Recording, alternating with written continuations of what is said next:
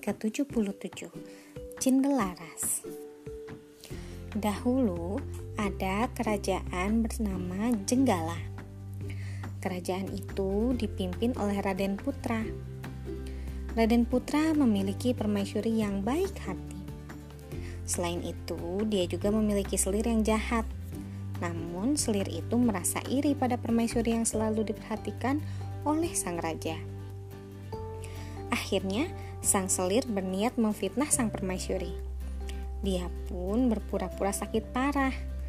Mengetahui selirnya sakit parah, sang raja datang menjenguk. Apa yang terjadi padamu istriku? Wajahmu pucat dan tubuhmu terlihat lemas, kata sang raja. Entahlah baginda, awalnya aku minum air yang dibawa permaisuri. Setelah itu, tubuhku merasa sakit. Aku curiga permaisuri telah meracuniku. Selama ini dia iri padaku, kata sang selir. Apa? Sungguh beraninya permaisuri melakukan perbuatan ini. Pengawal, panggil permaisuri menghadapku, perintah raja. Pengawal pun memanggil permaisuri untuk menghadapi sang raja. Permaisuri sangat terkejut mendengar tuduhan sang raja ia tidak merasa melakukan hal itu dan menyangkalnya. Tapi sang raja sudah terlanjur marah. Ia memerintahkan patih istana membuang permaisuri ke hutan dan membunuhnya. Saat itu, raja tidak mengetahui kalau permaisuri sedang mengandung. Akhirnya, Patih pun membawa permaisuri ke hutan. Patih merasa yakin kalau permaisuri tidak bersalah. Permaisuri, hamba tidak akan mungkin berniat akan membunuh permaisuri. Biarlah hamba berbohong pada baginda raja. Hamba akan mengatakan kalau permaisuri telah hamba bunuh. Jagalah baik-baik calon bayi itu. Kelak, dia akan menjadi putra mahkota kerajaan Jenggala. Patih pun membuat rumah kecil dari kayu untuk permaisuri. Dia melumuri pedangnya dengan darah kelinci untuk mengelabui raja. Setelah itu, Patih kembali ke istana. Ia mengatakan pada sang raja kalau permaisuri sudah dibunuh. Waktu cepat berlalu. Permaisuri sudah melahirkan seorang anak laki-laki yang cerdas dan tampan. Anak itu bernama Cindelaras. Suatu hari, Cindelaras menemukan sebutir telur ayam. Dia membawa telur itu dan membiarkannya hingga menetas.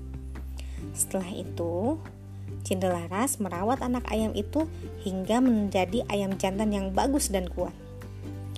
Ayam jantan Cindelaras selalu menang jika bertemu ayam lain.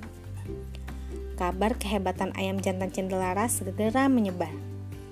Akhirnya didengar oleh Raja Jenggala.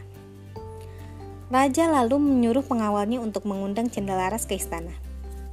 Anak muda, aku ingin ayam jantan milikku bertanding dengan ayam jantan milikmu.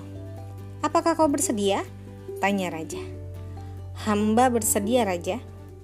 Jika hamba kalah, hamba bersedia dihukum. Tapi jika hamba menang, separuh kekayaan baginda akan menjadi milik hamba. Jawab Cindalaras.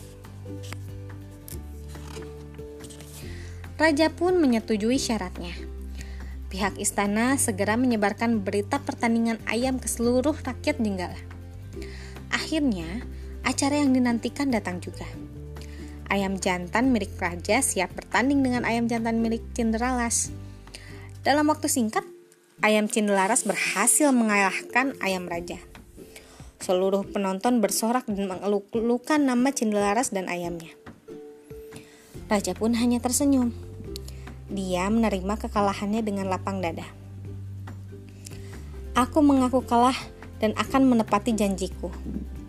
Tapi siapakah dirimu sebenarnya? Tanya raja. Saat itu, tiba-tiba ayam jantan cendelaras berkokok dengan keras. Suara kokoknya tidak seperti suara ayam biasa, tapi seperti sebuah lagu. Kukuruyuk.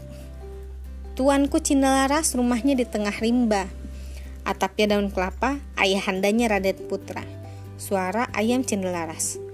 Raja sangat terkejut mendengar suara ayam jantan cendelaras. Benarkah apa yang dikatakan oleh ayammu anak muda? Tanya raja.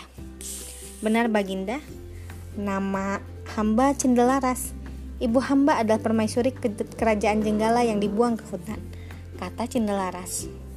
Mendengar penjelasan dari Cendelaras, Raja merasa sangat menyesal.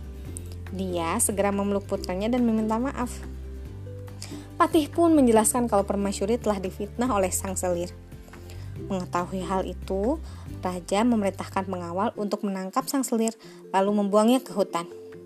Setelah itu, Patih pergi ke hutan menjemput sang permaisuri.